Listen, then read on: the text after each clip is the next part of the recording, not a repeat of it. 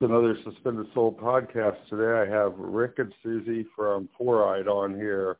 I've liked Fluoride for quite some time now. I finally got to see them in Chicago. Uh, probably a little while before this whole pandemic thing started. They played a Sea of Shit and a bunch of other rad real ones up here in Chicago. So yeah, so with any further ado, welcome to this uh podcast or these talks. How's the night going? What's up? Thanks for thanks for having us on.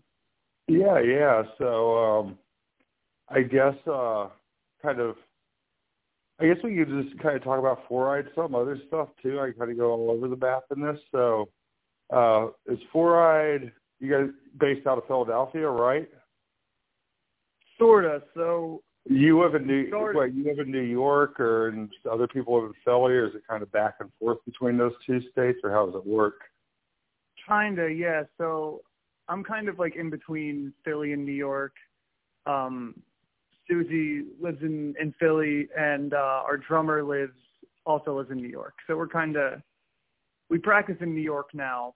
So I guess like that's mostly where we're based, but we're shifting. Right, Right. Yeah. Right now we're not. We don't even have a practice space, so we're kind of, uh, you know, we're we're all over now.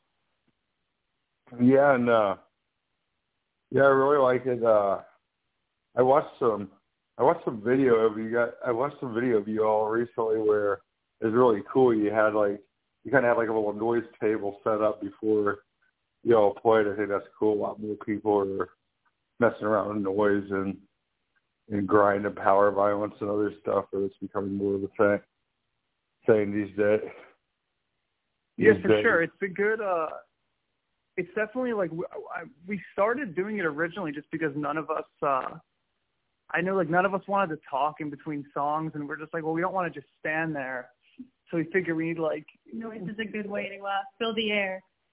Yeah. Yeah, we wanted something to like kind of transition. Um but then it kind of became a thing, you know, and, and it's like, I mean, not that we don't, you know, we're not like without influence. It's not like we don't listen to bands that, that, that do that and we're kind of just going off that, but, um, it definitely, it, it serves a, a practical purpose as well.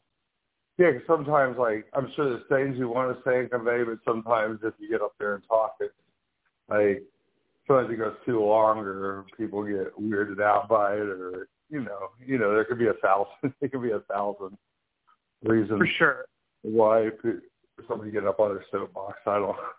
I don't know. Exactly. But I think, I think also a lot of the music we are about is spreading emotions of either, you know, well, I'm into a lot of different styles and stuff, but definitely like a lot of it's about splitting emotions of either inner turmoil and relationship stuff or either like political thought of the crap that gets forced onto us in this world. I find exactly a lot of times yeah, the, the era of the um of, of the hardcore speech is over. the era of the hardcore. There you go. Taken over by noise. Taken over by noise. That's a that's a good that's a good way of looking at it. So um yeah, where did um how did the name come about Fluoride? I mean, I know fluoride's terrible for our bodies. Is that is that part of it? Um Susie came up with it. It was kind of like it. It kind of was. It was meaningless originally. Um, we thought it was. It's. I mean, we're not like conspiracy theorists. Um, yeah, I mean, we kind of get that a lot. We want to clear that up. um, I mean, not that like. So it seems like there's mixed. Uh, there's mixed evidence of of the fluor the fluoride thing, but we thought it sounded good, and um, I, I think it. Uh, it, it does have like a you know the association of um, you know uh, kind of uh, ha- potentially harmful chemicals, and we started out as like a vegan band, so we kind of were going off of riffing off of that a little bit. Um, it, but it has, I think, significantly less meaning than you'd probably think. Yeah, and um, yeah, it's right, right on on, right on on Earth liberation and animal liberation. That's it's right on. Or either if you just do it for health reasons, I don't know what you all do it for. Well, I'm sure it's maybe a mixture of all those things. I would assume. Yeah, uh, oh, wait. What's that? I, I I couldn't really hear. Oh, I said total uh total Earth liberation and animal liberation. I'm sure that's probably the reasons for the veganism rule. So there's probably better just health reasons too. Oh yeah, for sure. It's definitely like ethical, political reasons. Yeah, um, definitely ethical vegans. We we don't even Yeah. eat healthy, but I guess a whole separate thing. Yeah, we're definitely junk food vegans. Yeah.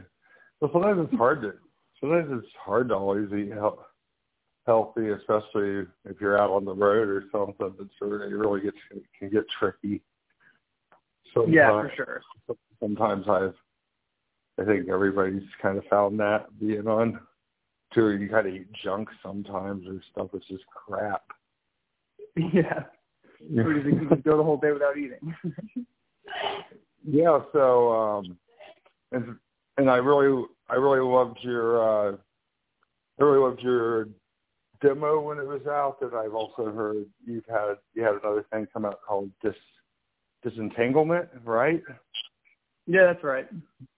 Yeah, and um yeah, how'd you um oh I I always like to say because there's of course you you play you, Rick you play guitar right? Susie you do vocals. And what's your drummer's name since they're not present just for the podcast? Yeah, our drummer's Emmett. what? It's uh, Emmett. Emmett. Okay cool. Yeah I think I talked to I I think I talked to them last time when you all were here. So yeah I always like to ask um how'd you well how'd you all meet as a band or how did the band even start I mean I guess veganism but what else Um, just create or what we- we had a- we had a different drummer at first, um, who I'd met. We all kind of met through. We, uh, I went to school in New Brunswick, New Jersey, um, and there's like a pretty good um, like DIY What- scene there. what'd you do what Um, what'd you do Rutgers Yeah, yeah.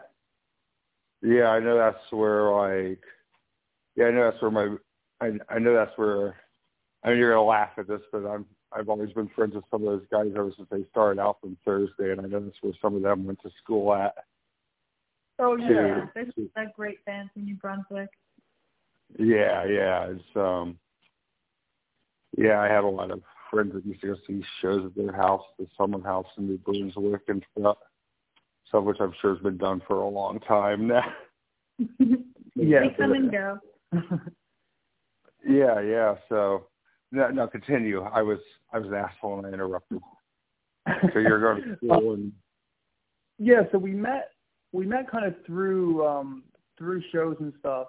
Um our drummer at the time was going to school there also. Um and I just met through Susie like through you know, just going to shows and stuff. Um so we kind of started started like that. Uh but then, you know, I we kind of I graduated. We ended up moving to Philly. Um kind of through a series of events we ended up with uh, our drummer now. Um, we had like a temporary drummer when we to go to when we went to Europe to do a tour there, and then we ended up just um, kind of getting a different drummer who lives in New York. Um, but yeah, so it's kind of a different thing. We haven't recorded with our new drummer yet, so all of our stuff that's recorded is with our original drummer, um, the one you know who we we'd met in New Brunswick. sorry, I had a drop. You still Yeah, I had a little drop there. Not the best most professional podcast, but we're all punk rock here, so it's okay. we don't we aren't the most per but so yeah, yeah, we're really on to record with the new drummer. Yeah, but I'm sure Yeah, there's probably yet. plans on do- I'm sure there's probably plans on doing that as soon as all this crazy times Yeah. calm down. Hopefully as soon as possible. Yeah, and I mean, I guess um, this is also next question's kind of directed for Susie. I always like to ask this. Like I asked this of uh, I did a podcast with Carly from Snuffed and Bob Lazar, and I did one with uh, Deborah and Daryl from Slut Bomb. Um, does it does does does it ever feel? I mean, sometimes it feels like and I guess it's becoming more and less and less of that. But it seemed like for a long time, like heavier music seemed very male dominated, and, and I mean it still kind of is in some way, in some ways. But now you're getting a lot more, you know, different types of people where it isn't just white males, and not like anybody can help where they're born or anything. But I was always asking, is it ever awkward ever sometimes, or do you feel like people ever put more attention to your band or anything because you are female? And do you think like it's ever awkward sometimes being in a boys, kind of being in a boys club sometimes? And that was well, I kind like of think that uh, people don't really pay too much attention and that they like our band uh, for our music. But I Yeah. feel that when we first started out, it probably was a little bit more like evident that kind of thing. But I think that over the past few years, it's definitely become more normalized, and I don't really feel any different than anyone else playing in a band. Like I just want to make music like everyone else. Yeah, that's awesome. I always like to, and like, yeah, sometimes I ask that, and like, yeah, some people have said different things, and like sometimes it was a little awkward, or you'd have like, but I guess like if you get past all that, it's like, I mean, we're all humans, right? Yeah, I mean, I try not to uh give people Dwell much attention. Yeah, who uh Yeah, kind of make me feel awkward at shows, but I I don't really feel that happening so much anymore as much as it used to. yeah. Well, I think we've all. I think also like, there's definitely been a lot more awareness of things more than there ever has in all my years of going to punk shows. There definitely has, but I think I think also we need to get to a point. I think also the whole count cancel culture thing has became a little like ridiculous. Like, yeah, sometimes there's a reason to like cancel someone, but at the same time, what good is it if we just turn our backs on each other and on a true community and don't figure out what the solutions are, you know? Um, and I understand some people don't want to deal with stuff that doesn't feel like they don't feel like that's their place, but I feel as a community it's kind of all over the place. You know what I I don't know if you know what I'm getting at there. There's just been a lot of crazy stuff going on in the world where I feel like a lot of people need this as a place to go and because I don't feel like they I mean, this world can be cruel, so I feel like it's definitely an outlet of a of a break away from all that stuff. But of course, if somebody's just actually truly hurting people, they can't be around. I feel feel that if it could be somebody where they, they're wanting to learn and change, I'm all for that. Yeah, I definitely think there is a room for progress.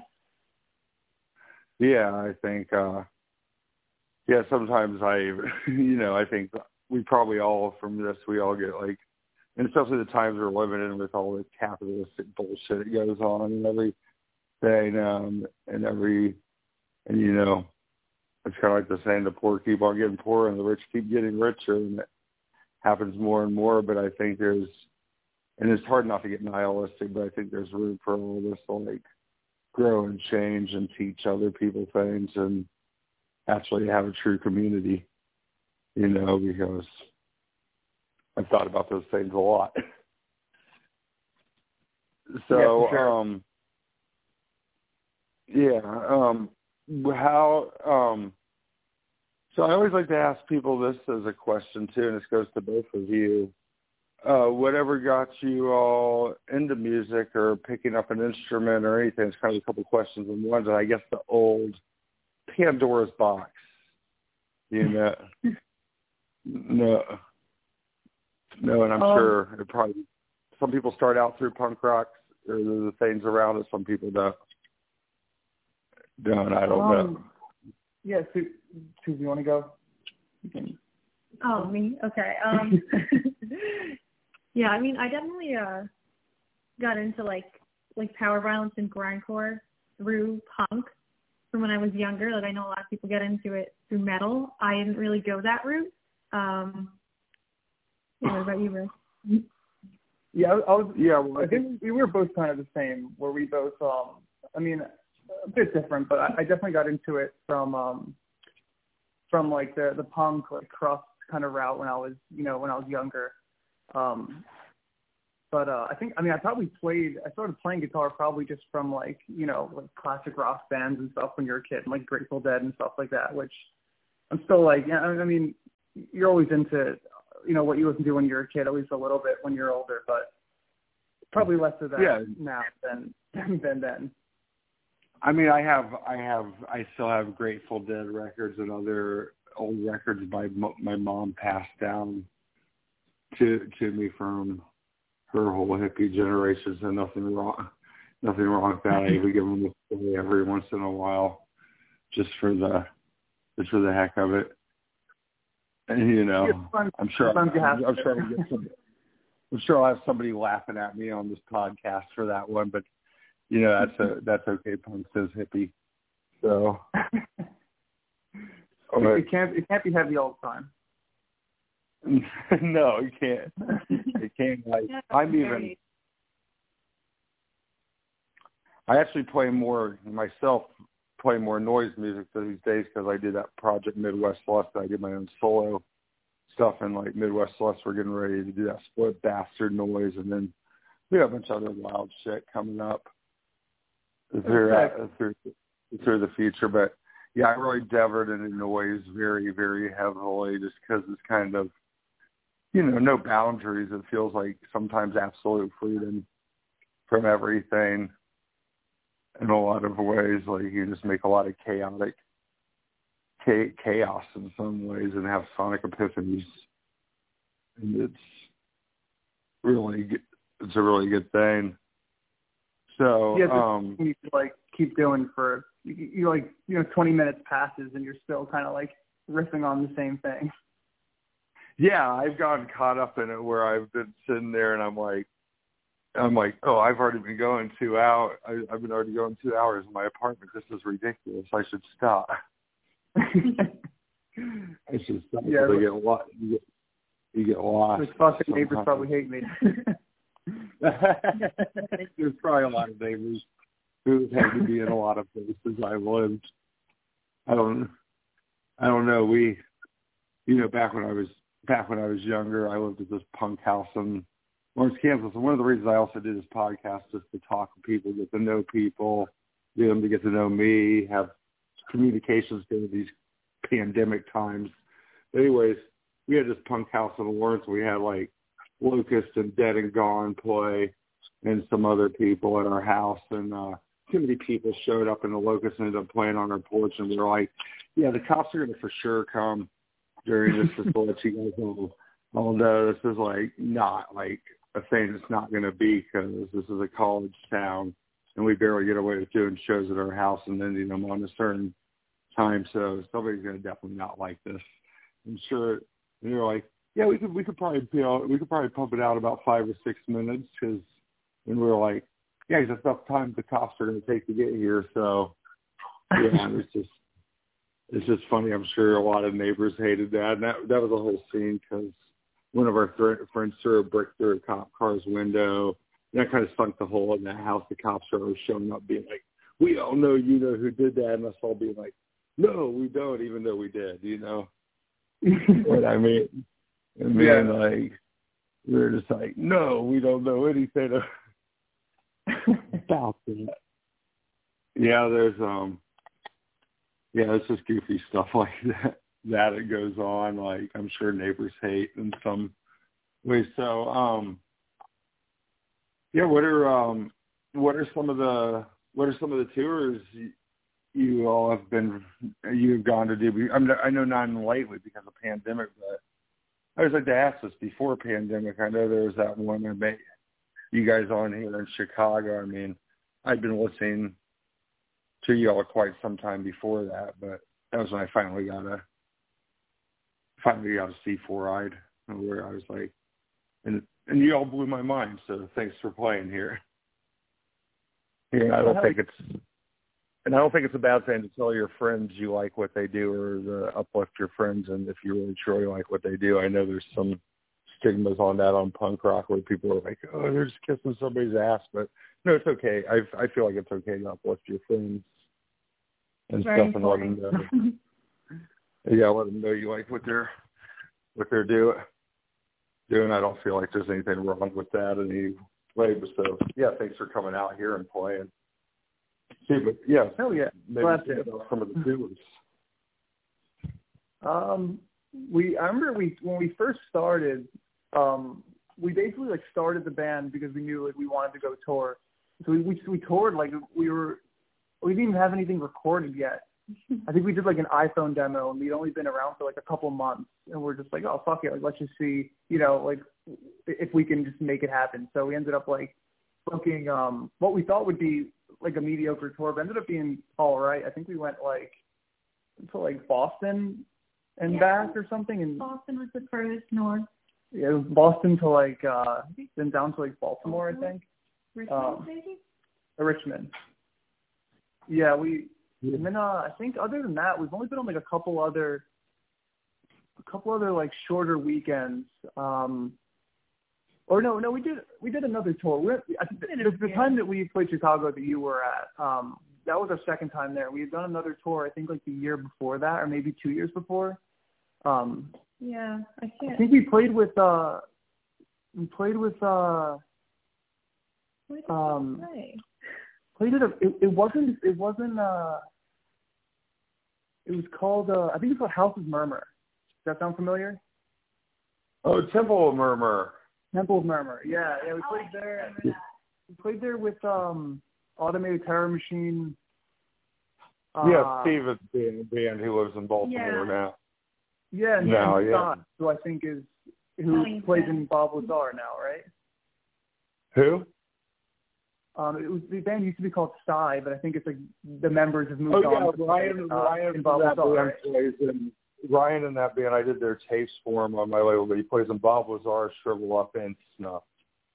Yeah. Yeah, So- yeah, that's right. Yeah, that show was sick, and that's why we're like when we did this that that um that next tour, um, we just like basically based it around because we, we had to, we were playing a fest in Toronto, and we basically just made sure to like base it around going to Chicago because we knew that that was like that's the like the best place to play for power violence as long as you know I mean pro- I mean it seems like LA's doing pretty all right, but like you know the in general yeah, area. Bay Area and stuff, but Yeah, I'm Yeah, getting I- ready.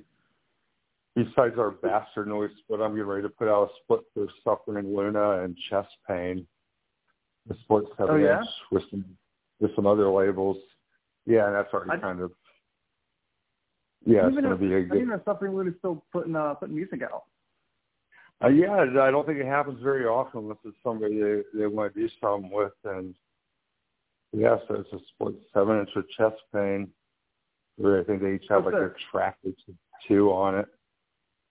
On it, That's awesome. yeah, yeah. So, so yeah, LA's always had a. good I mean, California's kind of like yeah, the, the home of power violence originally. Anyway, Yeah, for sure. I Yeah, we did that. really, we wanted to go out there, um, maybe this past summer, but you know, obviously COVID. Pandemic shut that. down our plans, but we'll make it out eventually. Oh yeah, that, um, yeah. I was just even talking to like, and people are gonna listen to the podcast, the, the episode they went to. But I'm talking to with Gabe's son who does Este Grande, and he's even kind of talking about where the term power violence from what he heard kind of came from and stuff like. Well, let's face it, a lot of the people who were into it came from parts of the city where it was like gang ridden, and it was like very bad, like I mean, there's even discussion in that podcast. One of the dudes, I guess somebody in one of the bands out there was basically raised in a gang. The band begins with an S and it's a four-letter word. I don't want to talk too much about it, but the band is very humorous, but takes on some serious subjects in a very humorous way. But yeah, Yeah. you know, definitely come a long way since then. yeah. uh, but there's That um, probably like Yeah. that's like my favorite stuff from you know like the '90s, um, like Slap-A-Ham stuff. Oh yeah, slap was Slap-A-Ham was great, and I, I mean, yeah, and even Gabe was saying when he did the Fest Este Grande, he talked to Chris Dodge and other people about and was like, I want to still have Grande in the name, name name in some way to pay homage to the old to the old fest you all used to do with Slap-A-Ham. records. So I was like, yeah, that's cool, and that's some of my favorite stuff too. I mean, that was just a real raw error of recording. Yeah, for sure. Other th- things. Um, but yeah, there's a lot of good stuff coming. At, there's a lot of good stuff reemerging. Though, yeah, totally. Have you all heard this really band from, Have you heard this band from uh, Connecticut that uh, my friend Cameron and me helped book out here called Kidnapped? Yeah. Yeah, I think we yeah. I think we played a we played a fest with them in uh in Boston. Yeah, they were really good. Yeah, they, yeah, that makes they're they're playing some pretty raw, raw just true. I feel like that's some true to the T Power Violence, really short songs, really just yeah, like, they're sick. Their their drummer's crazy. Like seeing them live yeah. is insane. Yeah, and they're all super nice. They're all super nice. They they crashed with me when they were out here. The show was like Death Run from here, Kidnapped. Uh, forget who else played that show. Critical Condition from Texas. Some different things. It was a good. It was a good old time. So yeah, yeah. So did you um when you played here last time? Did you did you all just crash out at Empty Bliss? We did. Yeah, yeah I think we good. got the apartment upstairs. Andy and Vanessa are uh, are great pe- are great people. Oh yeah, they're the best. I, can, I can't say enough for like them opening. It sucks because they opened that all ages video for Chicago, then we get hit with the pandemic, and that's our first real like true actual venue where it's an actual space where it's an all ages place besides houses we've had in a while. I mean, there's some other places that do all ages, like the bars do them every once in a while. The show all has to end super early if they do, so it's just hard here sometimes. So I hope that place yeah, gets to like, stay running. In, is it mostly houses in Chicago? It seems like it's like all the shows I see happening are all at a, a DIY space. Like it seems like you guys have a, a really houses, good scene. I mean, there's a lot of shows that go on at a place called Subterranean. Here they oh, have like a smaller. Yeah, they have a smaller. That's where I'm doing the fast. But I'm doing it upstairs in the bigger room. They have like a smaller and a bigger room, but okay. kind of have to.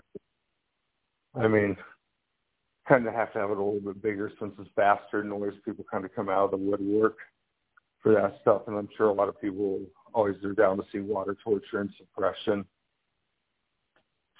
Yeah, totally. I, I'd love to see Water Torture. I like was gonna see them right before they broke up.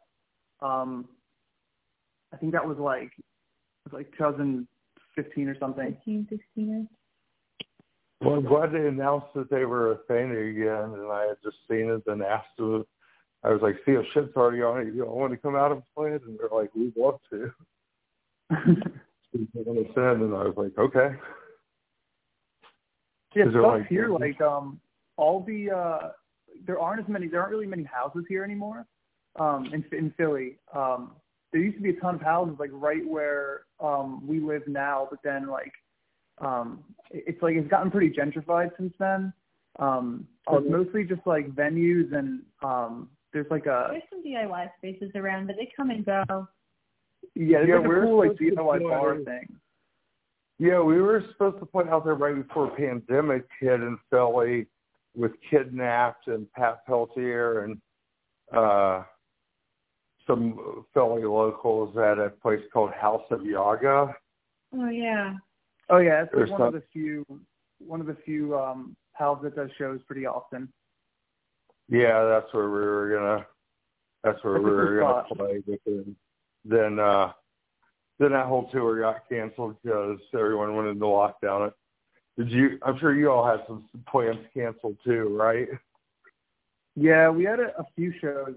Um, I think uh, I don't know if it was supposed to be like a secret, but we were going to play uh, Rapid Decay uh, this past fall. Um, I think uh, we had a show with like Cloud Rat, I think, and then yeah. some other stuff no tours planned yet, luckily. So we didn't have to cancel any tours, but a few shows. I've been friends with uh yeah, I've been friends with the I've been friends with those Cloud Rat folks forever, like my old band. And then we play together, but um yeah, Madison and Rorik uh, and also Brandon Rule and their old drummer Adrian Rules too. I'll, and I even put out some stuff for his old, other band, Old Soul, before at one point. But yeah, Cloud Rat. Um, been going for a while at it now. Have you have you have you all gone to cross paths before before? Uh, we never played with them. We uh we've seen them a few times. Um, I think we met briefly once. Uh, just like be to through a friend. them eventually. 'cause They are one of my favorite bands that are playing music right now. Oh yeah, there's a, they're um they're so good. I feel like I feel like they're one of the other bands that did kind of something original with like even original with grind by even like well, I don't know, they added some really like weird ambient emo-ish parts and some weird like noisy parts into it and kind of did their own take on things too. So yeah, all hit all hail the CR, the rat. you know, I think that so and that last that last record they did was just mind blowing. I felt like it was really different too. So the last couple of endeavors they've done have been pretty mind blowing to me. Yeah, they. I feel like they're just uh they're like one of those bands that they don't have a bad record, you know. No, they don't put out anything bad. No, and I'm yeah, I've gone I put out a band called Weak Wrist at one point and it was done with their Oh, yeah. label. They put out a lot of stuff on Halo Flies. Yeah, Yeah. their their demo was sick. The Yeah. that Weak Wrist demo. I remember um I remember when that came out. Yeah, I still got this time you're in town I still got a few of the LPs left Jack and just if you don't have one of the LPs, I'll just pass one along to you. Yeah, there yeah, so um yeah, so um how how our shows that's another thing I wanted to ask. Uh I always like to ask about different people's cities and here um I mean Philly's kind of a mecca for a lot of intense music anyways. Right? What what are some of the spaces there? I know you have what there's the unit is the Unitarian Church still do stuff there from time to time? Occasionally. Yeah, I think they only Yeah. do shows on weekends now. But uh the best venue's probably a place Cousin called Danny. yeah, it's a place called Cousin Danny's. It's like um it's like a kind of like a it's almost like a speakeasy. It's like a like an underground bar, but they have um like a venue upstairs. It's like kind of it's cool. It's like a mixture of a house and a bar, but it's um you know, it's it's like all ages since it's, you know, not official or anything. So it's it's it's pretty sick. Um There's a few Oh, spots. Good. Uh, warehouse. Um, they recently all got shut down, but um, there's a few cool spots in there for a while. I've played I've played Kung Fu Necktie before before which isn't all ages. That kind of sucks, but still a pretty cool little spot. Yeah, they used to have a, an upstairs that I think was all ages, but now it's I'm pretty sure it's just downstairs now, which is um I think they'll do like daytime shows sometimes that are twenty that are all ages, but uh they mostly do That's what like the, the bigger at. shows now. That's where we played that's where we played was upstairs, so yeah, that's that's cool. I, Yeah, that, that that's it's a cool it's a cool bar though. They have um most of Good old like the you know Ruben. official like Ticketfly type of shows, you know. yeah, good old Ruben in Philadelphia hooked that up. Oh yeah, at Ruben's one the best. point. Yeah, it's um yeah, Philly seems like it's uh yeah, it can, it can be uh sometimes I've found it can be you have to really sometimes hit up people in advance for any place, but especially the East Coast. Yeah, there's just like a ton of bands, so there's like always a show happening. Yeah, I feel I feel like sometimes it probably gets some people say it almost gets over o- overwhelmed there. Like there's almost sometimes too much going. Yeah, definitely. If we're so close, there's so many states. We have New Jersey, New York, Philly, Baltimore, and they're all so close to each other. So there's just so much happening around here. Yeah, I mean, I guess that. Uh, I mean, y- yeah, it seems like Chicago gets hit enough where I don't even really need to travel too much for other places. But then sometimes shows go to Milwaukee and don't come here, and Milwaukee's only an hour and a half, and Detroit and St. Louis are both about five hour, four or five hour drives, so they aren't really the worst. Yeah, you not too bad. Yeah, like I really love Detroit as a city. I would suggest anybody who hasn't gone to Detroit go to Detroit. It's just a it's just a real real city, in my opinion. Yeah, we played there on the last tour. It was sick there. We that was um at least it was I think Susie and I, right? Our our first time going. Yeah. We played at um it's called Trumbullplex. It was sick.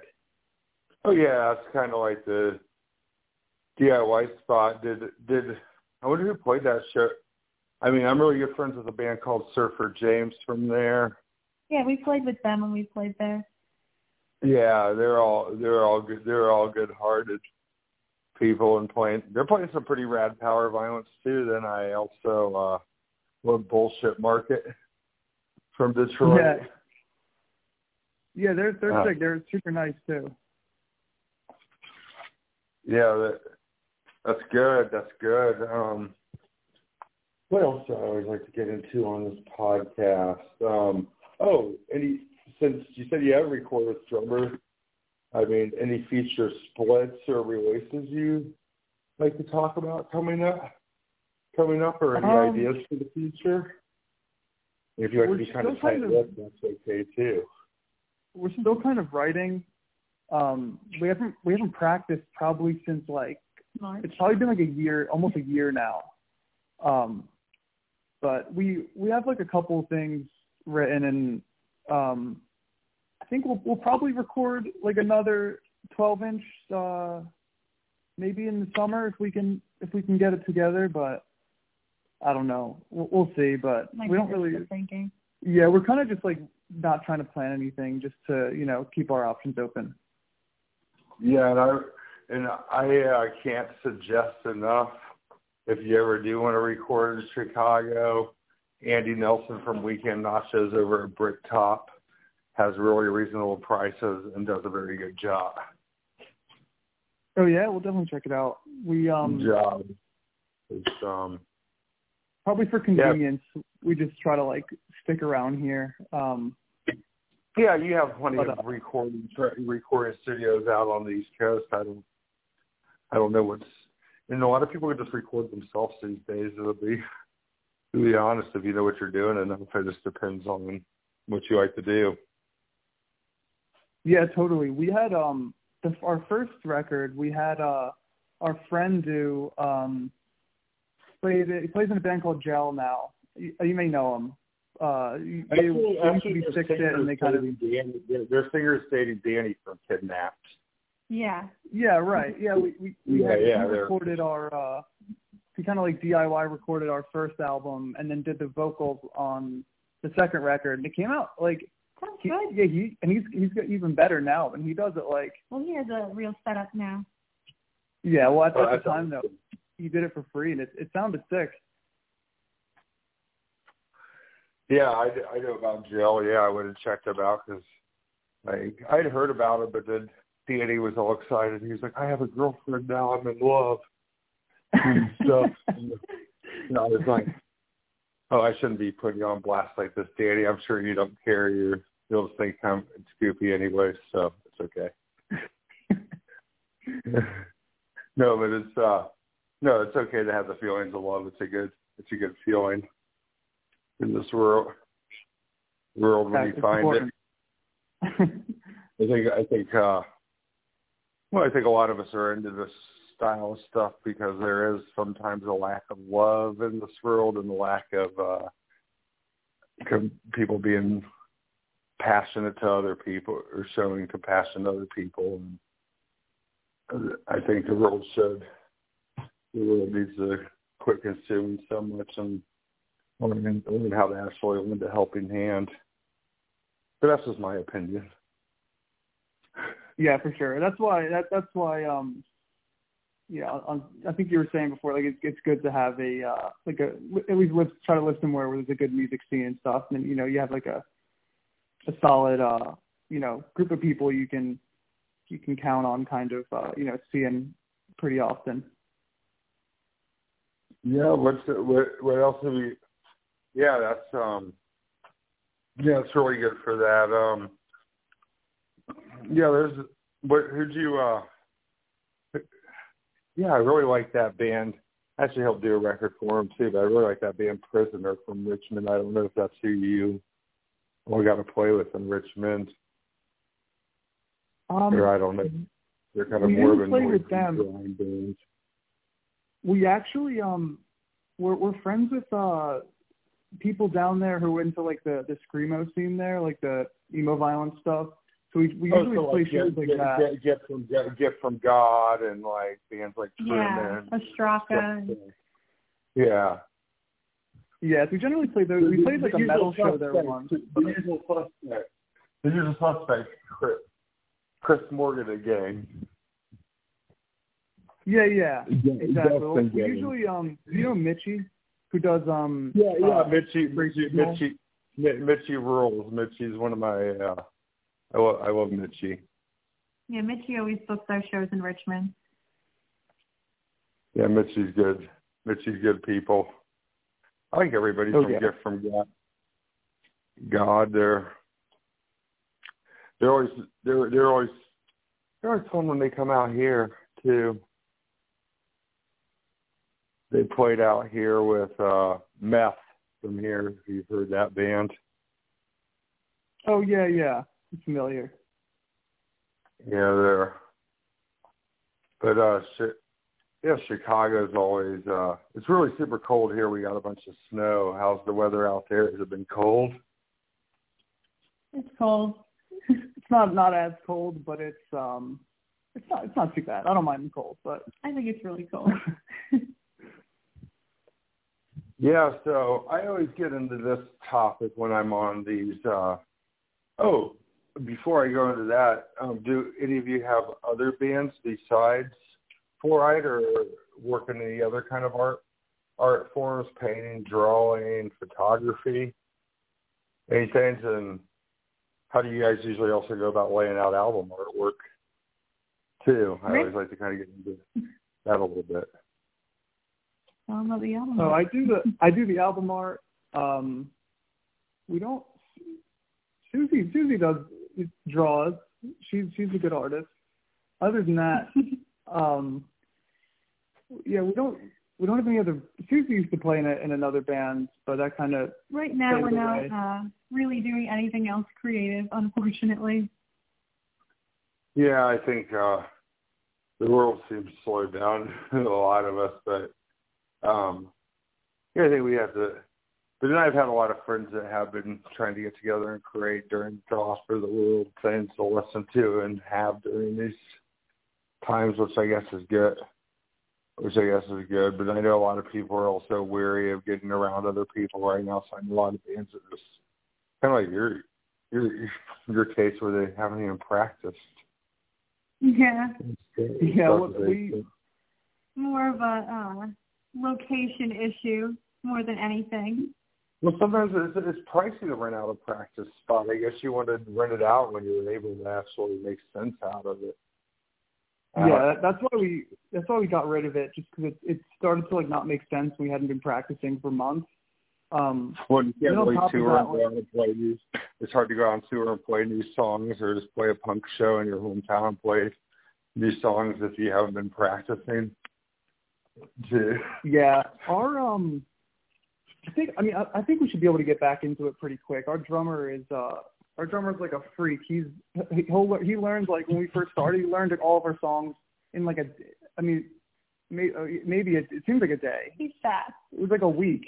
We had showed him, he just like knew all of them already. So I think um he can pick up quickly where we left off. um Hey, that So I think- also if you have a drummer like that, and especially a drummer that can keep up with everything you want Yeah. to do. totally it yeah. I think um Yeah. we were trying to like sound we were trying to like um kind of expand on our sound a little bit more um with like our the new stuff we've been writing so it's definitely been been good. Yeah, I was starting to. I'm starting to band a. I started a band up here called Indulged also, and it's like a power violence band with a couple of friends, but it's kind of not power violence because it kind of does what Refused did, throws jazz parts in there, throws electronic dance parts in there, does a lot of weird stuff, but uh yeah, I just get sick and tired of everything sounding the same, and I think I think everything has kind of been done to some degree, so you might as well throw a bunch of stuff you all enjoy into a blender, and either Yeah, it can work sure. out really good or not, and not. But I think it also it all it all gives us kind of a thing where it forces us to uh, challenge ourselves as writers to have timing just perfect, and it's the Yeah, fun it- part. And there's it seems like there's a lot less like gatekeeping now than there used to be, so there's definitely a lot of room for um you know trying new things and not just like sticking to the same old um you know the same like formulaic stuff. Yeah, it's um yeah, it's very much so.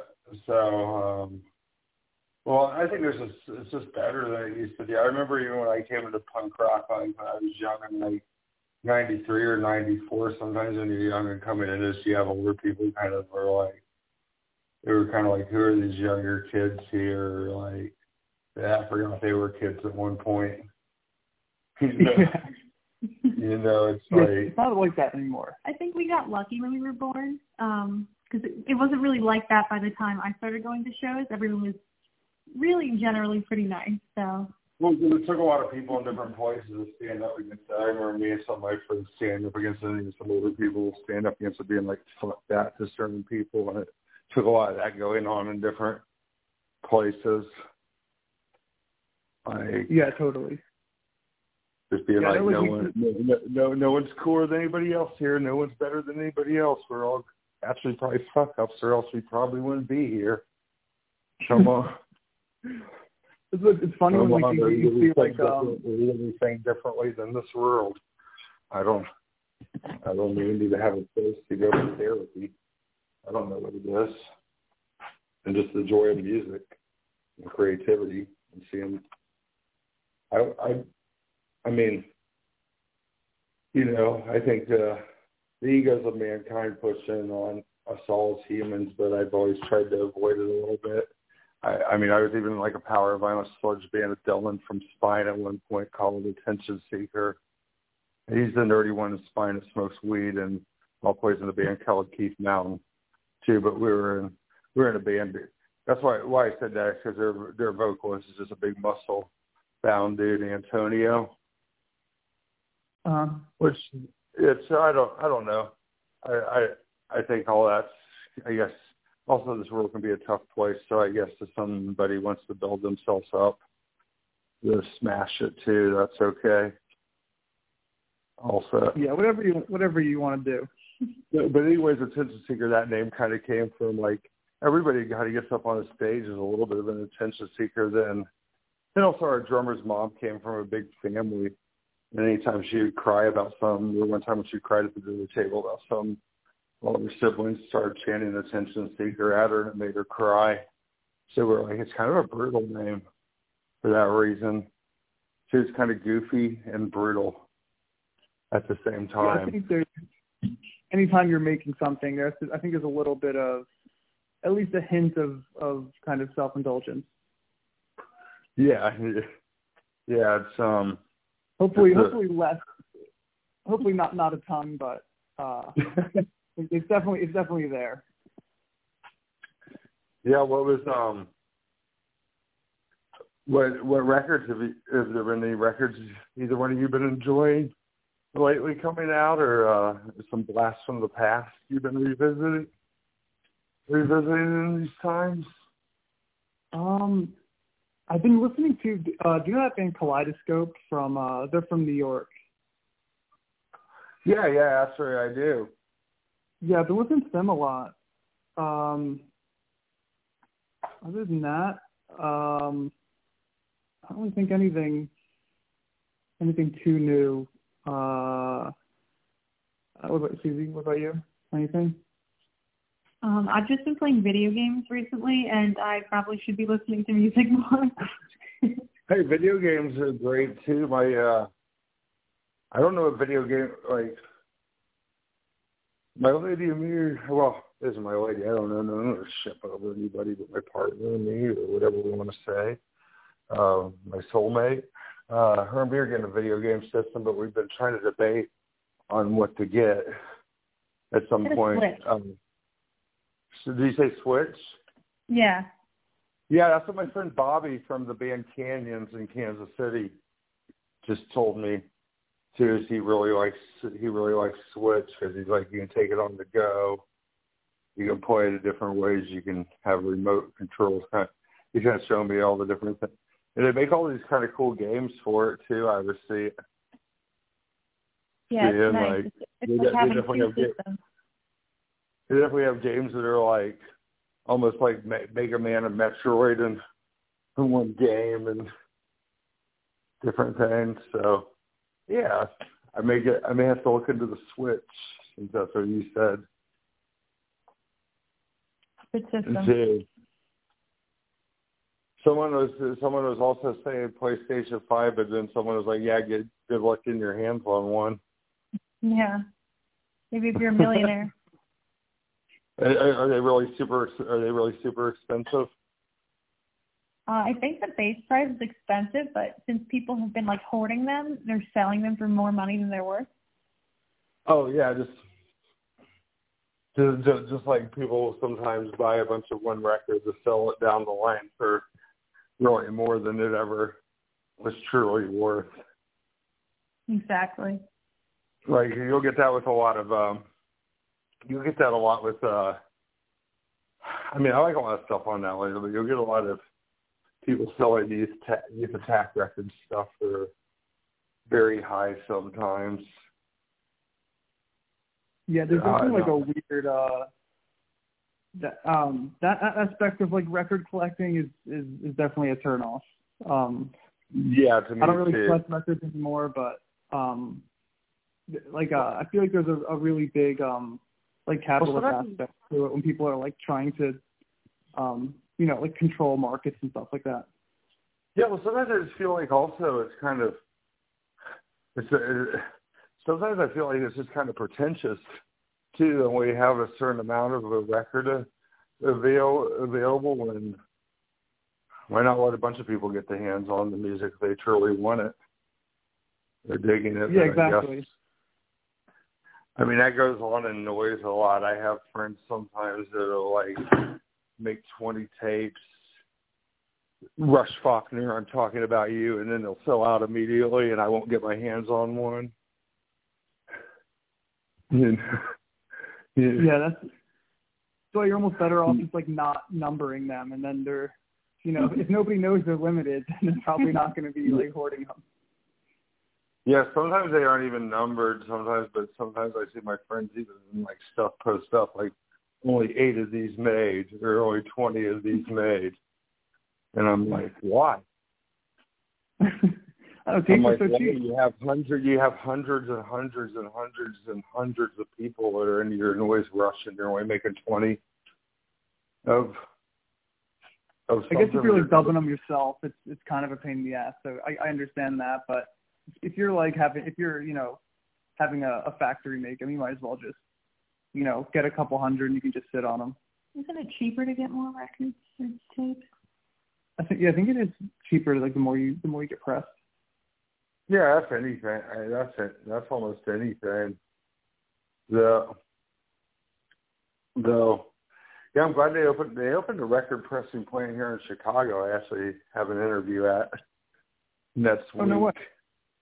Yeah, it's called like Smash Plastic or Plastic Smashers or something. I think it's just called Smash Plastic though. I have to look at everything. But Oh, um, be good. Are, are there a lot of those in the U.S.? I know that our records got pressed in Germany.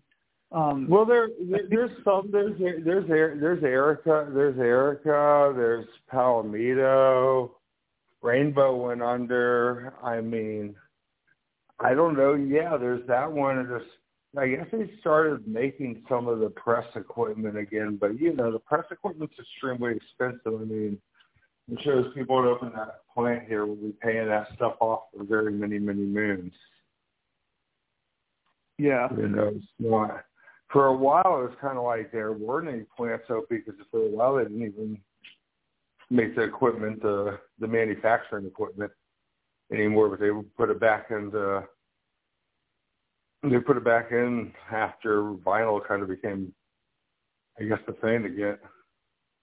Again, when I there's a lot of people I talk to so along with me when when we first got into the vinyl game, it was so much easier to press a record. Yeah, I can imagine. Like I think we're Yeah. getting like, I think we're getting like, I think a lot of times we were getting like 500 of them for like 13, 1400. So it's just that just tells you how it's gone up. Yeah, totally. Um, yeah, I wonder if they're like working on a. Um, I don't know how much you know about like the record, like the record pressing industry. Are they working on any kind of like, um, uh, like a more sustainable option rather than just pressing them with uh, pressing them with the plastic? I think that's something that, like, that people kind of never really know mentioned. Yeah, there's ways they're recycling a lot of the plastic that they that they cut off of things and uh retaking it and building more vinyls with it and not let plastic to waste. But I don't know about like as far as like chemicals going into the environment in certain processes. I don't I don't I don't know what it's really like. That's a pretty good question, I think.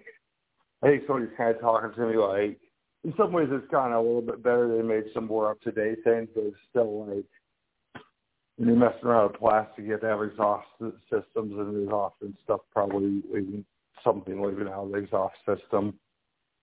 It probably doesn't Yeah, like they told me in the end run, long run it doesn't play a big a big factor, but who knows who knows. But they but yeah, that one I'm going to be working at. They pretty much just recycle every plastic they cut and rebuild it towards somebody else's vinyl if they want. They have different vinyl options, like you know, a lot of people have mixed color and stuff sometimes just because they get a cheap deal on it and so on. But yeah, there's, so there's there's been smarter ways they've been doing different things, but That's I don't know. It's hard I mean, to there's like say. more than enough like I feel like there's more than enough like John Denver records at thrift stores. They could just like recycle those and Patsy Cline. yeah. Yeah, I mean, really, I, really, you're really you're right. You're right. And all those I Christmas mean- records, like those thick, those thick ass forty five. yeah, we're gonna we're gonna give you this boring we're gonna give you this boring Christmas record. We'll just start putting Yeah, our own sleeves over like an old.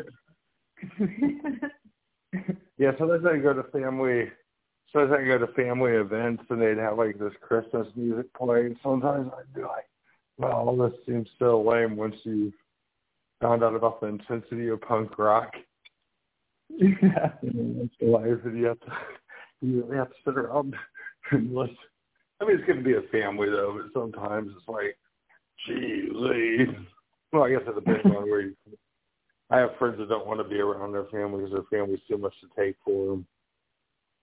I mean, there's certain people in my family are too much to take for me, but they're still my family and I care about them. But some of their, some of the things they're they politically believe in, I'm like, yeah, I'm not feeling that.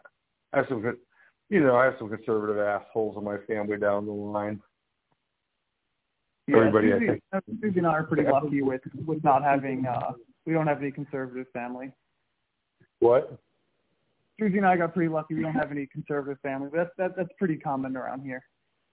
Oh yeah, well, yeah, yeah, good. Well, my mom's not. My dad's not. I had like certain aunts and uncles that were very very Christian. You know what I mean? mean, as long as like your immediate family is is good, that, that's yeah, that's good. It's okay to cut off conservative family members. yeah, I'm. Yeah, it's, yeah. I don't like any of the conservative shit either, but at the same time, I'm trying to talk to. I try to talk to some of these people to convince to try to, you know, get them to see another side of life because I don't think we have any communications. Anything's ever going to grow or change They, it can't just be people yelling. There's some of them you can't even talk to because some of these people get so worked up and will just start yelling at, at you yeah. if you try to film with any kind of sense of rational rationality, and they'll have to be like, "All right, well, I can't be doing this right now. There's no rationale here at all." if they'll at least listen, generally, I feel like they they end up agreeing with more than they thought they would. Yeah, it's. I mean, that even happened in. We were on like Midwest Lust Star Noise Project. We were on this like we were on this tour and we went out and played like Pittsburgh and stuff. And we were leaving Cleveland. We didn't really have a place to stay in Cleveland. And we were Jeff and we were at the store talking about it. And there's like this business guy and he's making a trip, but he's like, he's like, I heard you all saying you're going to Pittsburgh. Well, I have a hotel room. I'm not using there. You guys can just have. I'll call them and say these names are my guests. You know, just don't trash it on me or anything. And we're like, oh, okay. Damn. so we are so we went so so like because we we're at some like gas stations talking about what we we're gonna do and do it. So that turned out cool. But when we woke up, there was some guy with like remember there's some guy with the Trump 2020 hat, and I would have started talking to him at the breakfast thing, and like Jeff was like, Jeff was like, oh, Brett's gonna start so much crap with this guy. But actually, a pretty reasonable conversation with um. I, I told him I thought that guy was was an idiot. It was destroying our country and, and destroy. Well, not even our country, just destroying the world and just destroying ethics and any kind of values and any kind of rational. He's just like, and I was like, and you know, I was just talking to this guy, but I wanted to hear his perspective on things too. Because I don't think if you don't listen, you can't you can't counter people's things and make their make their minds grow a little bit and make them think about what they're saying and stuff. And it turned out pretty good. Good. That's good. I, I mean, you gotta like. Saying, I remember the guy finally saying, "I'd vote for Bernie Sanders I'll never vote for a mainstream Democrat. They go fuck themselves. At least Bernie Sanders for people having their guns. I remember that's what the guy. That's a start. The guy said said, well, actually, yeah, it's a, it's a, it's a, it's a people. It's an interesting world out there. That's for sure. Yeah, especially on tour. I feel like that's that's such a tour story. Mm-hmm. Like having someone just give you their hotel room and then you you know get into a bunch of shit along the way. yeah, every but, tour hey, is like Harold and Kumar. hey, but it's just hey, that was a nice gesture as a person because we we were gonna try to wake up our friends in Pittsburgh and be like, "We're coming there to crash." now, have you have you there's a cool place in Pittsburgh called Collision. It's a cool DIY space. We played like uh, we played there once. It was like a I think it was like it looks like almost like an old car garage or something. Uh it was pretty big. It looked like um I think they Oh, that's probably kind of, that's that's that's collision. That's collision, I'm pretty sure, kind of like right out outside of downtown a little bit in the warehouse district a little area. Like a little bit think so. The name doesn't sound familiar, but it was, it was something similar. It was it was a cool spot though. Pittsburgh's pretty sick. Yeah, it could have been something else. There's probably a couple of places or warehouse. Yeah, there's um. Yeah, I just had my friend. uh I just had my friend Jack on the podcast that was there. He does a noise project called Cancer Causes Rest and does a, like a, a kind of sludgy, corrupted style beats like grindy power violence stuff mm-hmm. band called uh called Truffman. or Truffman. Truffman. From there. That's that's right, Truff. As in, like as I guess it's yeah, they they're good from Pittsburgh. If you're ever looking for some friends to hit up and play with in Pittsburgh. Yeah, I'll definitely look into that. I think like Pittsburgh, yeah, like it was it was kind of hard to get a show there. I remember. Yeah, it's kind of a tricky town, but Jack books there. Or, Jack books there a lot, and that's he's the one who did the sick and sick tired, and some other people played there on on a tour a little while back, and hmm. you know Jack was the one. Yeah, Pittsburgh can be kind of a little trick. Pittsburgh can be a little tricky. I I never really ever had luck in Pittsburgh up until recently when I made made some friends through noise and other stuff there. Yeah. Well, someone says there's a big pogo punk scene there, man, like a big street punk scene, but they said it's hard sometimes for noise and like power violence and grind. And uh, one of my friends says it's getting a little bit better. Yeah, we like we we have a similar issue here. Yeah, we we like like punk and D beat and stuff, but uh they don't like uh like at least like musically they don't typically like our band, so we never get to play those shows. But like we like going though. Yeah. Oh yeah, that's how it, that's how it was in my band. I mean, every once in a while, that's how it was when I did the band Attention Seeker in Kansas City.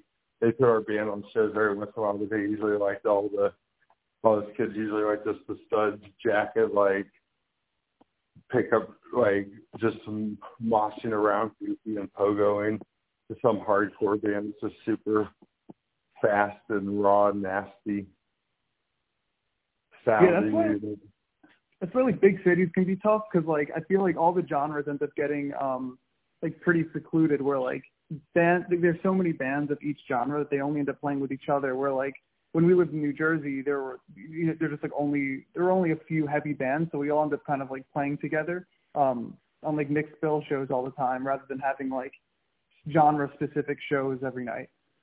Yeah, I feel like we're getting yeah, I think I feel like we're getting better about that. Like here in Chicago, there'll be uh, a lot of um, mixed genre genre shows here.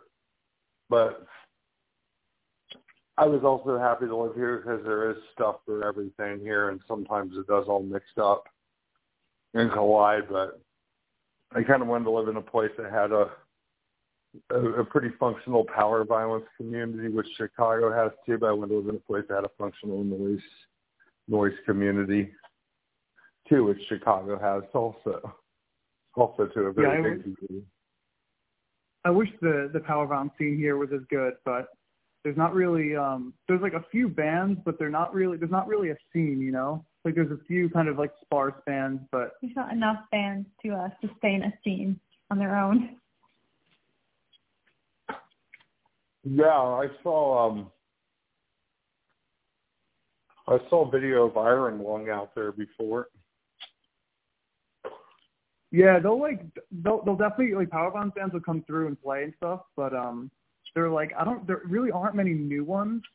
Like I feel like a, a lot of the bands like the power violence bands here now are like have been doing it for you know like five or ten years and kind of like slow down with playing shows like like Backslider will play shows like like a couple times a year, and then like um I think like that's probably like the only actual power violence band here at this point. Um in New York there's a couple. Do you get to play? I love Jake from Backslider. I knew him from when he lived down in Florida. But do you get to play with Backslider sometimes? Yeah, I think we played like a couple times. We we see them at shows all the time though. Jake Jake's uh, Jake's great. Band's fucking sick. I'm I'm good friends with uh, with my friend Ben Rudolph here, who's in the band Shoe here, and a bunch of other stuff. Oh yeah, but, Shoe sick. Yeah, they're all Florida natives too. Like a bunch of people from Florida, because I lived down there for a while. Briefly, a bunch of people from Florida either relocated to Chicago or Philadelphia. It seemed like there was like a mass grove that went to those two cities. It kind of went yeah, to people from Florida, they, they go, they get everywhere like people of uh, Florida and Ohio. Like you meet people from Florida and Ohio everywhere. Yeah, like my friend Ben still has a band with Jake, but they don't play that often. But it's kind of long distance. It's called Knife Hits. I don't know them. Yeah, they're, they're it's kind of more like it's more on like I don't know. I kind of would compare it to like on a more post-hardcore side of thing. Like it makes me think Page 99 in some ways, and some other. Oh, sick. Things. So I'll definitely look into that. I, I imagine it would be good. Yeah, I don't know. I, I could probably send you a link later on.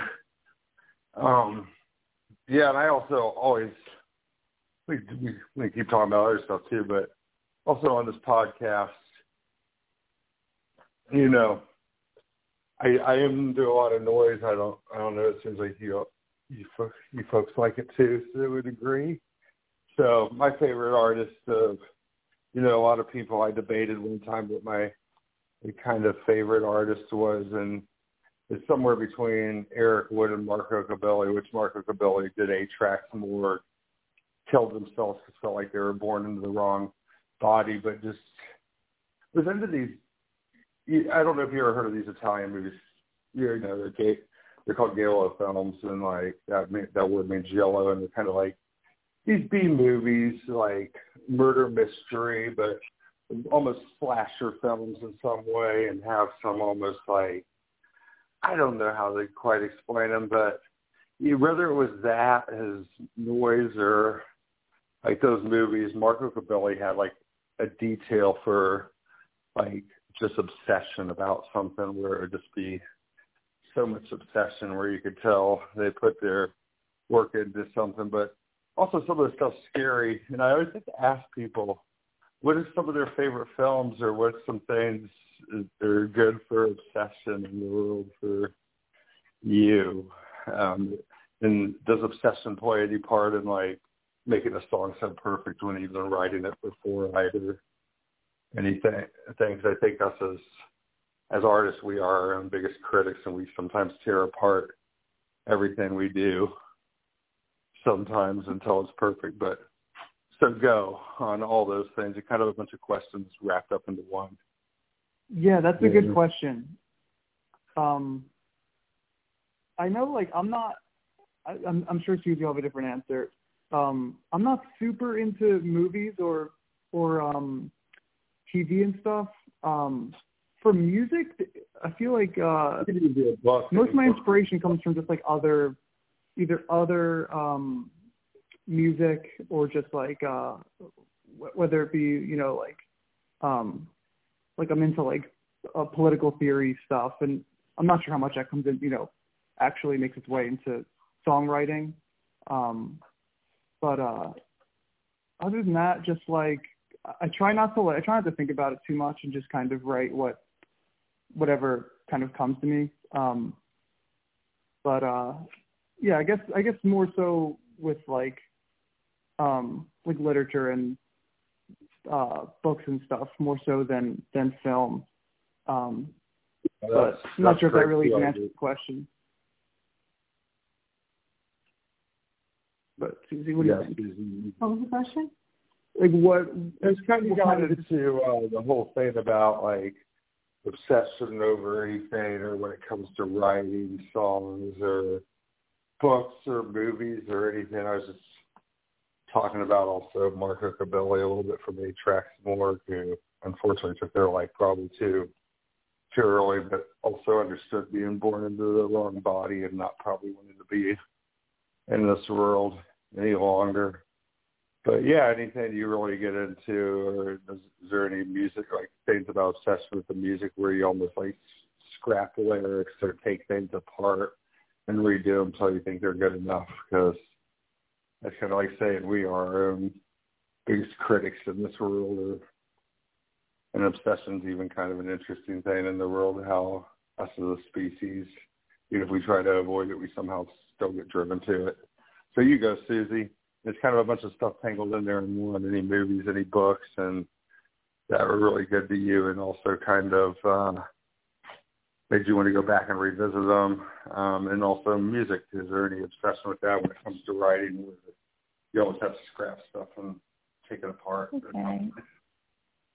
Um, yeah, it's, I'm also not super into uh like TV movies. I get uh most of my inspiration from like visual arts and kind of just like personal introspection and definitely by listening to other bands, bands that are kind of different and kind of trying to uh, find parts of it that I can kind of uh, translate into my own writing. Yeah, yeah. And um I feel like also yeah, movies are a weird thing. Film's even weird for me. I probably do prefer reading, but I like a lot of the, those B movies, especially the Italian Giallo films or Giallo films and all that stuff because a lot of it's very B done. It is almost like fuck when you get this thing produced, it's almost in like a DIY manner. A lot of these things in their own right. So yeah, I guess I've actually been like, meaning to get into like there's I feel like my like um my knowledge of of film is so like American centric that I I, I hardly you know have, have even seen like other movies from other places and I feel like it's important to kind of I've seen like four movies and I need to uh, broaden my horizon. Yeah, it's, yeah, it's a like lot of the a lot of the Italian films are great, and a lot of uh there's a lot of good Japanese movies. We could go, but I mean, yeah, books are always better than film. But you, especially if it's like a film that's based off a book, the book's always usually going to be a hundred times better.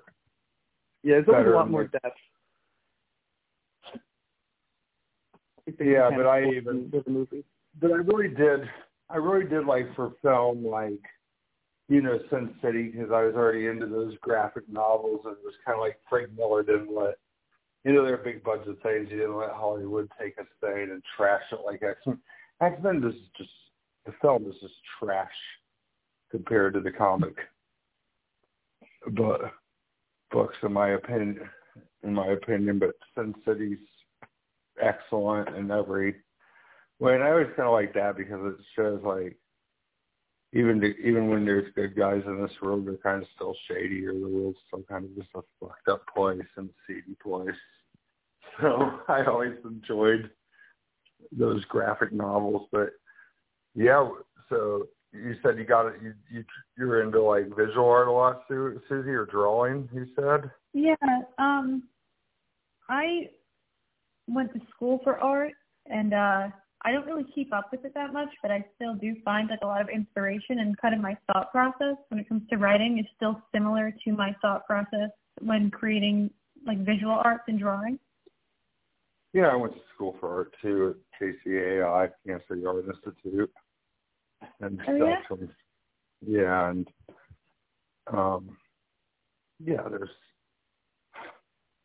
art's a weird, weird experience, and the It's a it's a weird uh kind of industry, but I, I have a love hate relationship with art.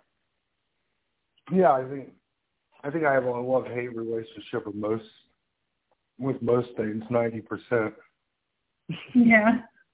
of the things it's like there's things I love about this, but there's things I hate about this. And it doesn't even have to be art. It just be a lot of times something going on in the world. So um I always like to ask this for bands that have toured. Um, what's what's the most beautiful uh what's the most beautiful thing you've ever seen out in the world?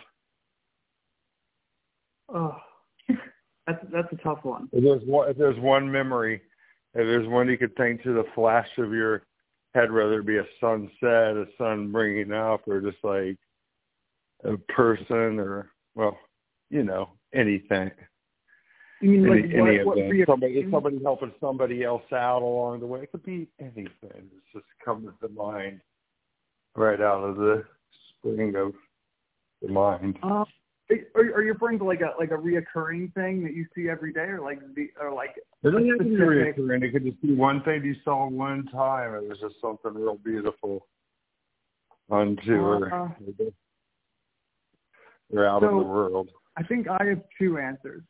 The I think like the definite answer was Prague was probably the most beautiful place we've been to, but I think the first thing the, the first uh, uh like the second thing that comes to mind is um just like uh just like the the people you meet on the road are always um like hilarious and interesting. And like you'll you'll be at like a Walmart. I remember we were at like a Walmart in Alabama once and this dude came up to me and uh and was like, Oh, you like metal?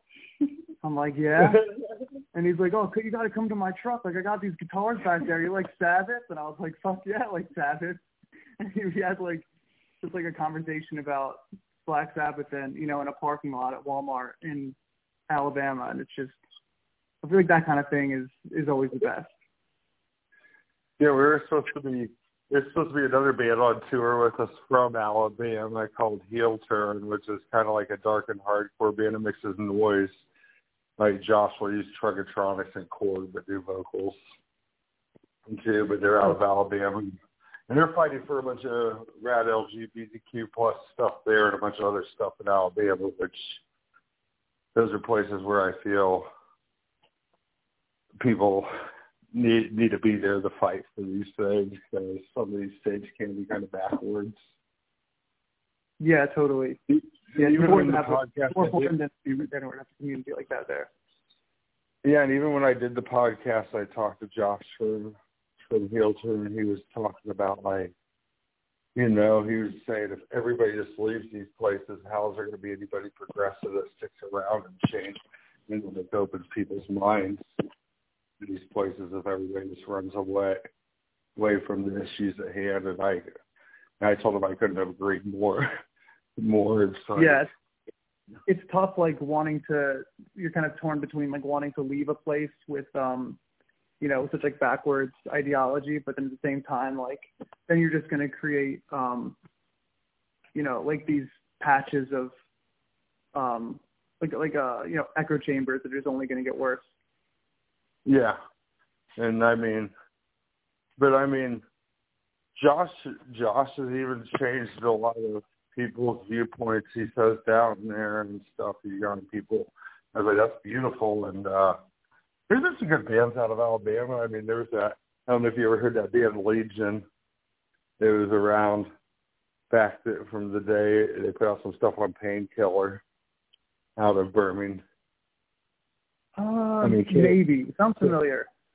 Kayhan's in that band Yautja now. Oh yeah, yeah, I know that. And he was in Sim for a while, but uh, Legion was his old power violence band, and he's lived all over the he's lived all over the southeast. Southeast.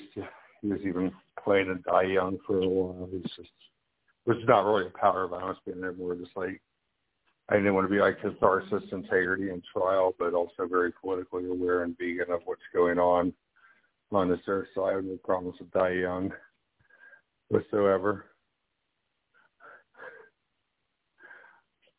Uh, yeah, this world's a. I mean, I'm glad your your band it also stands for things because obviously you said people are vegan within the band, and I'm sure there's other and I always like to ask that: what are some of the codes and ethics behind behind your band for people who may not know? If you want to maybe get into any of that that stuff, that's up um, to you. But I, I always like to kind of ask that of people too. Um, I don't know. I can't really. I, I can't speak for the lyrics really. Um, Susie and I are Susie and I are anarcho-communists, um, and that's kind of what our songs generally um, are based around. Um, but uh, yeah, which is yeah, which is hard to be in this pro-capitalistic society too. People a lot of times. But I think I think a lot more people are. I think there's a new generation of people learning about like how anarchy can work and how we can truly get along through it and weed out the problems that are around it. I don't think we need all these assholes gathering us. Yeah, and how it doesn't just it doesn't just mean chaos or whatever that whatever the hell the, the news seems to think it means. Yeah, exactly. And then you also I, I mean, here in Chicago, people broke out to the streets celebrating Joe Biden's victory and I was like I was like, Really? You you are gonna yeah. definitely be looking you're going to be looking a boot under this guy. You're going to be looking a boot either way. way, way. I was just like, you, you're celebrating this. I was like, I think yeah, you're. they want to suspend reality for a moment, even if it's not uh, really going to change. I guess it helps them feel better. Yeah, well, see, here's the thing: a lot of people don't realize about America, and maybe I'll get capped in the back of the head for talking about this on the podcast, but it was set up from day one so those who had did not have to give it to those that didn't.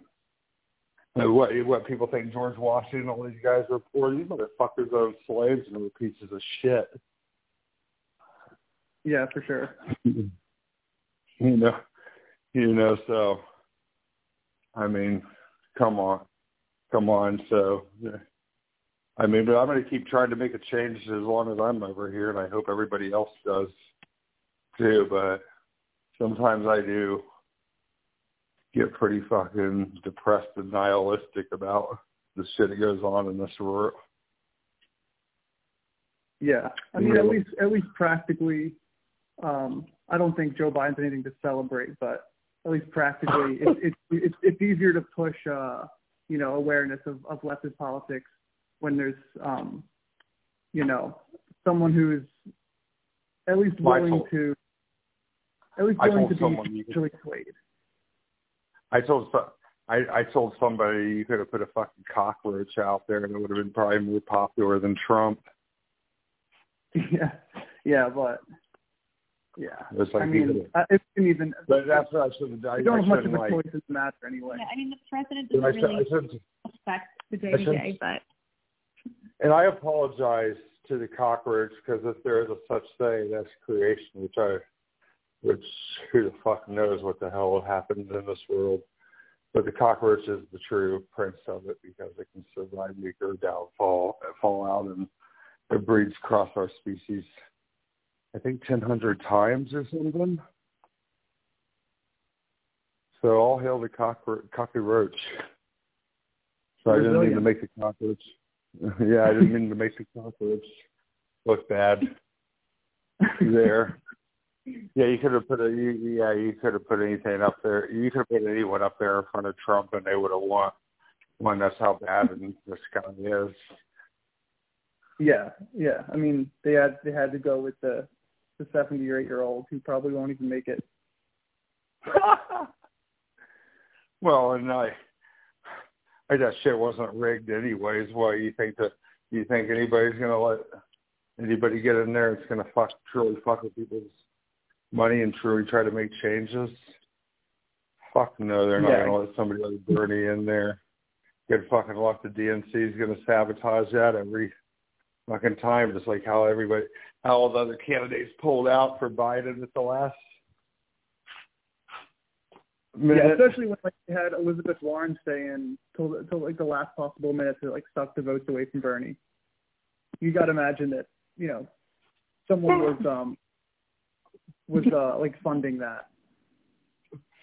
Oh yeah, all the stuff funded. All the major, all the major media is funded to basically, you know, you have the conservative news stations and you have like, the Democratic news stations. And it's just to pit people up against each other. So they go do stuff like what happened in D.C. the other day and what that's going to allow to happen, in my opinion, is it's going to just take away more civil liberties from everyone, where they can put the boot down on anybody anytime they want to. That's yeah, all, that's all. in New York, um, there was a protest. Um, a couple, I think it was it was in between uh, the Capitol and uh, and the inauguration, they had a, a protest and they walked over the Brooklyn Bridge to Manhattan. I'm not sure how familiar you are with like the the um uh, the layout of it, but basically they were like. New York. I lived in New York briefly in the early 2000s, so I'm familiar. Okay, well, like.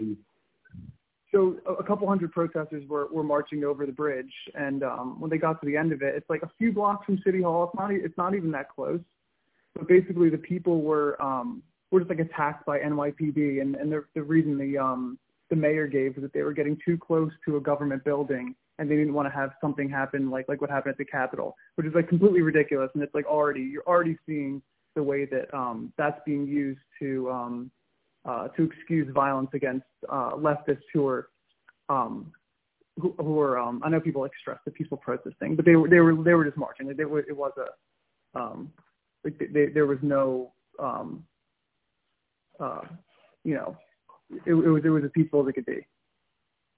Oh yeah, well, I, I the world. Um, I I want to say for all viewers out there that are listening to this when I post it up here, I think I feel like greatly the world changed for the shittier and the worse. Like it was already kind of shitty. It changed for the worse after nine eleven. Everything went fucking wrong. Patriot Act, us getting our civil liberties taken away. Gestapo capitalism happened. Like a lot of bad things happened after nine eleven. Yeah, the world changed. Yeah, sure. um, the world changed a lot. I don't think it's for, in my opinion, I hate to break it. I don't think it's for the best. no, we'll see. I'm not hopeful, we'll see. I'm not. I'm not for living in a surveillance state. I don't know who really is. Some people. Some people are. Yeah, it doesn't make a ton of sense, especially since the Patriot Act has never actually caught a terrorist. Um, like, I mean, not the best. Like, it's, it's even the purpose that they're trying to purport is is is false. I mean, with that stuff, they could just they just put anybody in a they call anybody a fucking terrorist and just put them in a fucking jail cell for however long they want. Dude, Yeah. that shit's so that shit's so crooked. Yeah, it's terrible. It's like, but I'm not ever, I'm not ever afraid to to speak out against these asshole assholes. They can come fucking Gestapo me or black mask me all the fuck they want if that ever happens. But I don't think I'm a big enough voice for them to really care.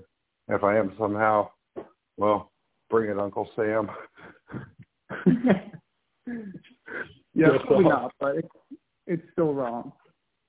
Yeah, I mean, I don't, I don't know. I think, uh, yeah, this country's uh very just pro, uh, just pro capitalistic. Like a lot of people are just.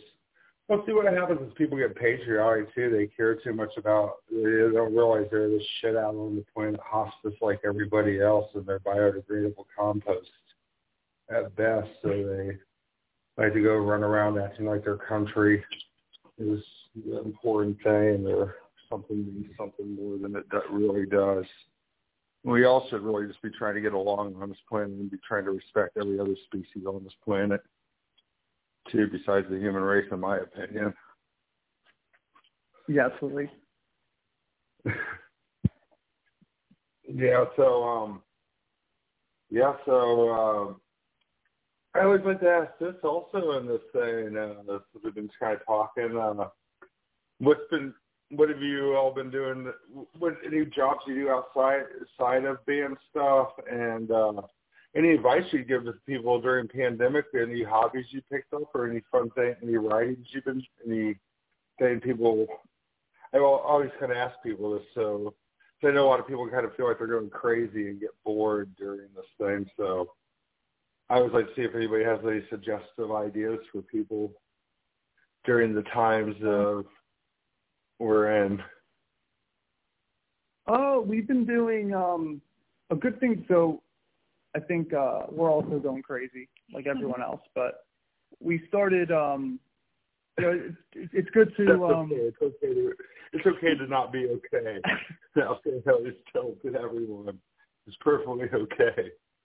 Especially in these times more than ever. But anyways, keep going.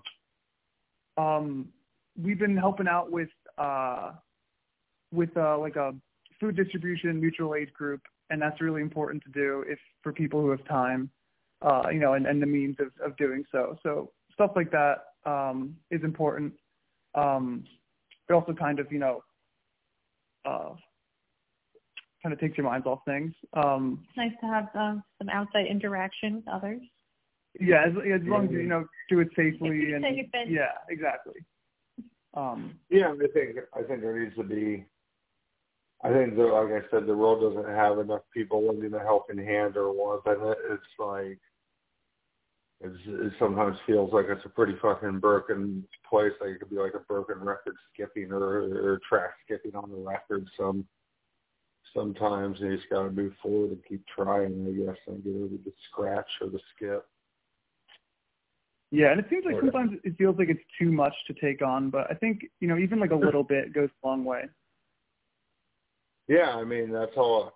I think sometimes people like for us to be able to say, I think sometimes people worry about taking on too much and maybe just work do the little things you can do in your community like like one of my friends who goes back who goes back between being a a girl and a guy, like they don't really identify as either one, ran for ran for Congress in Kansas City recently and almost took out the big Democratic candidate there, almost yeah. took hmm. out Emanuel Cleaver and stuff stuff and was and was like kind of running into like a like a Democratic Socialist Party type deal and stuff and like so you know I think that's all you can do is try to make the changes and they're they're still on they're still a city council person in Kansas City, and they're bringing a lot of changes to Kansas City. So I think that's all you can do. Do is um, try to bring changes in your own community as much as you can, or wherever you can. can yeah, really. even anything. It's anything is better than nothing. Yeah, like well, now I was just like I was walking with one of my friends the other night. and I gave hey, to somebody like a couple bucks I had on me, and uh, my friend was like, "That person lied to you. They always give that same story. That's the same person that's out here all the time." I was like, "Yeah, I don't really, you know, I think I don't really care about. It. I know this world's broken. People are going to say what they need to say to get help. To get help, it's okay. Yeah, totally. I was just like, I was like, no, it ain't that big of that big of a deal. These people are obviously out here hurting in this world some somewhere down the line. Yeah, there's no like secret billionaires asking for money, like even like like bus uh, or, or like uh, panhandling, you know.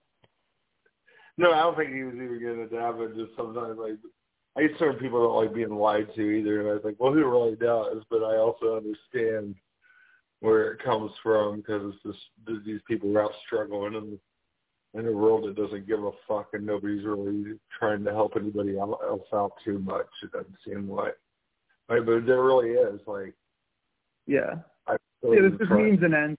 Some, sometimes you gotta, you know, if you gotta lie to get by, that's, you know, sometimes sometimes you gotta do it.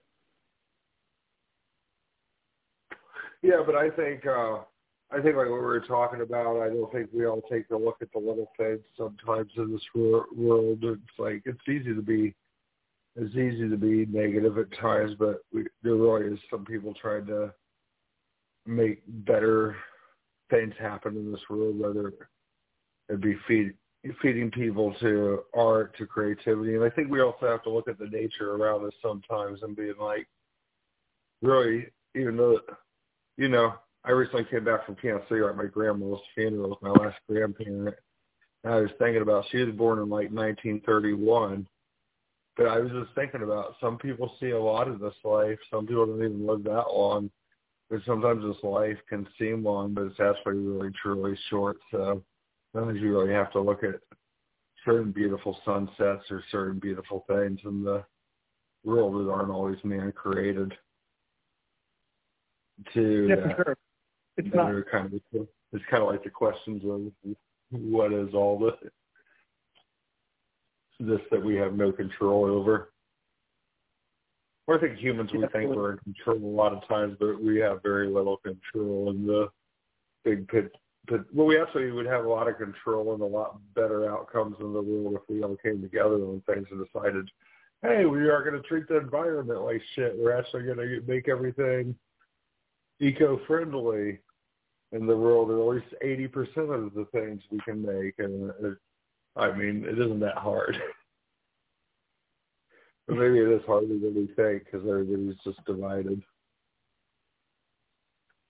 Yeah, but um, we could we could even talk about these things all night. Um, also, um, what would you? Um, yeah, so Fluoride. Um, yeah, so do you want to talk about some of the lyrical content, Susie? I, I'm a vocalist myself. I always like hearing some of people's thoughts about lyrics they've written, even if you just want to maybe go into a little, a little yeah. bit of it.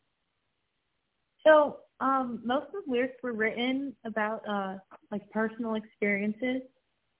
Um, I was uh, when I wrote uh, the lyrics for Disentanglement, I was uh, healing from some traumatic events in my life, and it was kind of like a catharsis, kind of to be able to write about it. And aside from that, there's uh, some politically motivated lyrics, uh, and some I don't know, just uh, about life in general. Yeah, yeah, and um, yeah, it's even like in the episode I'm talking with uh, Dwid from Psywarfare and Integrity. I'm on with him. Uh, he says, yeah, he has ideas usually behind some of his lyrics, but he likes to leave lyrics up to like almost like a mystery a little bit for the viewer to almost take their own interpretation onto because art's just beautiful like that sometimes when you can leave stuff up almost to a little bit of a mystery for somebody to feel what they want to feel. Yeah, I like the idea of uh, leaving it up to interpretation. Yeah, it's um, yeah, I like some, I like that too. too uh, so um, I guess we've we've all been talking for quite a while here, Fluoride stuff and just life stuff, and just kind of rambling here about good stuff. So, um, I guess we could wrap this up soon. soon. Um, what else? Any any other things you feel like could be said in these times? Um, do you feel like saying tonight? Um, going and uh, maybe some give give some links to Fluoride stuff for people who maybe never checked you out or listening in and want to look at it, check it out. You're all yeah, beautiful uh, creations. I don't. Susie, do you have anything else to say? I, I think I've I've said uh, yeah. I said enough. you said enough. Um, but yeah, with, yeah, I'm sure it's just like uh, the usual. Like I'm sure there's like a probably a Bandcamp. People can probably see stuff on YouTube. I don't know if you guys have a your own website or anything yeah. like. There's Bandcamp's. Uh, I think it's fluoride grind at fluoridegrind.bandcamp.com, something like that. Um, uh, if you Google it, you'll find it. You can find um, it on YouTube, Spotify, uh, Pandora.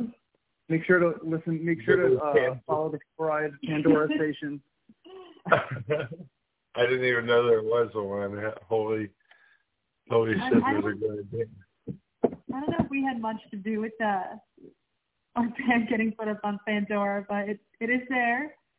If you want to listen to it. I put it on. That was I did that. That was intentional. oh, I I meant to ask this. Um,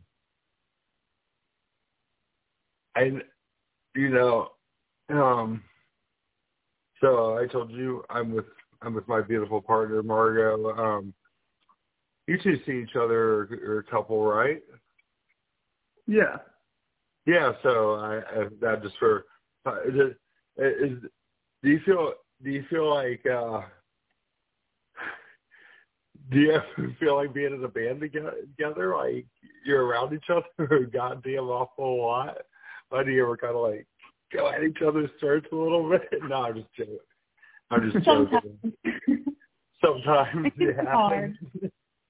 no but i'm sure you have that love for each other and cast through all the dark shit right we if if we ever do argue, it's just like normal bandmates. I don't think like us being in a relationship really has like any effect on like how we work together musically. Yeah, yeah.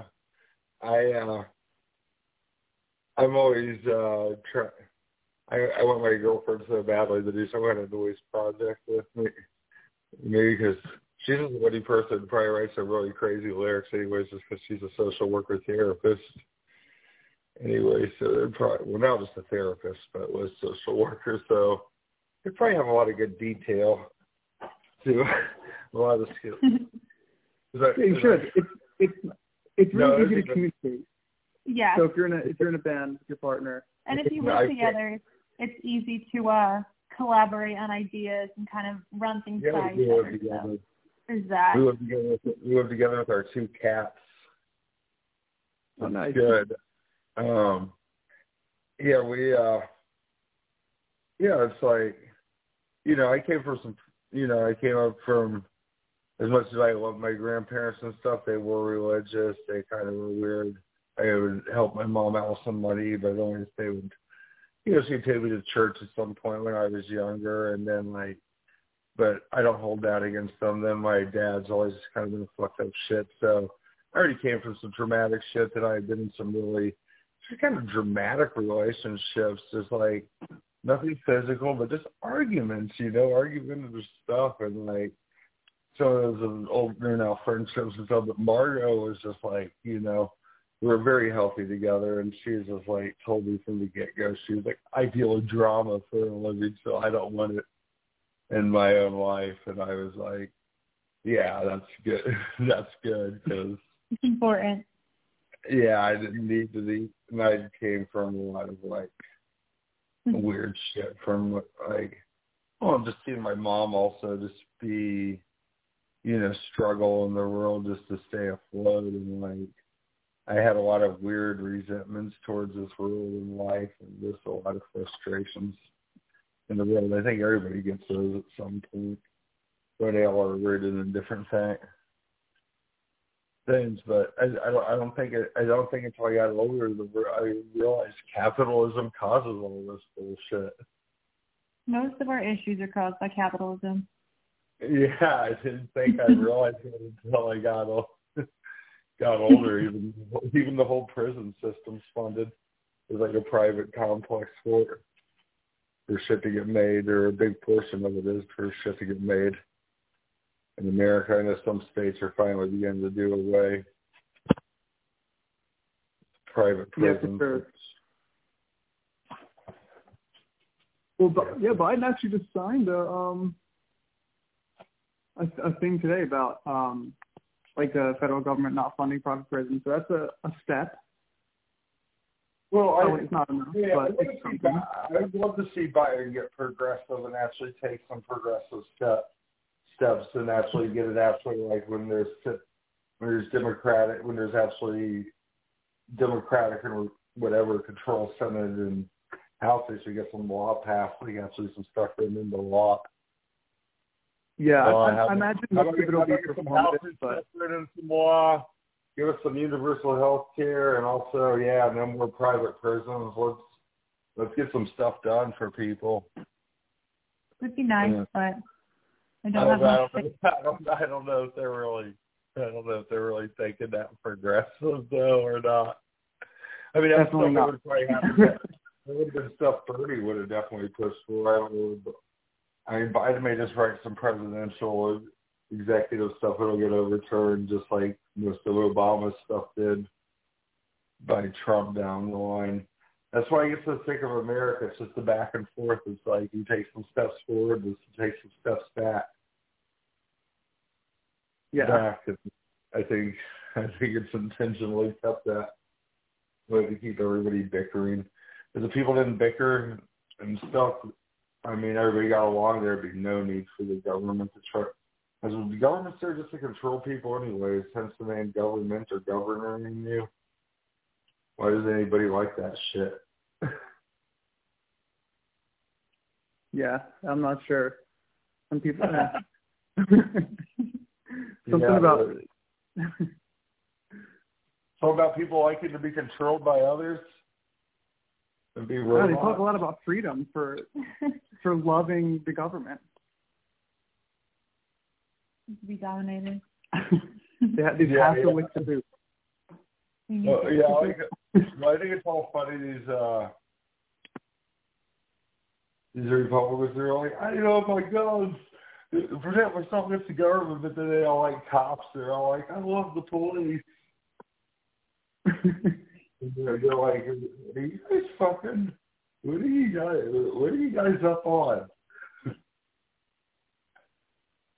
like these people are fucking wild. Yeah. Yeah, sometimes I just want to escape America. Sometimes I just want to escape Americanism. It seems like idiocracy sometimes.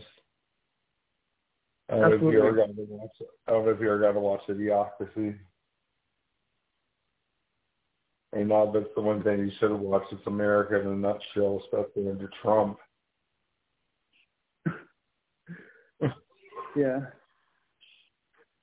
Yeah, but um yeah, I guess we're gonna talk about a lot of things. I hope the I yeah, anyways uh, yeah, I would love to have you out for the second version of the fest whenever the first one gets to happen.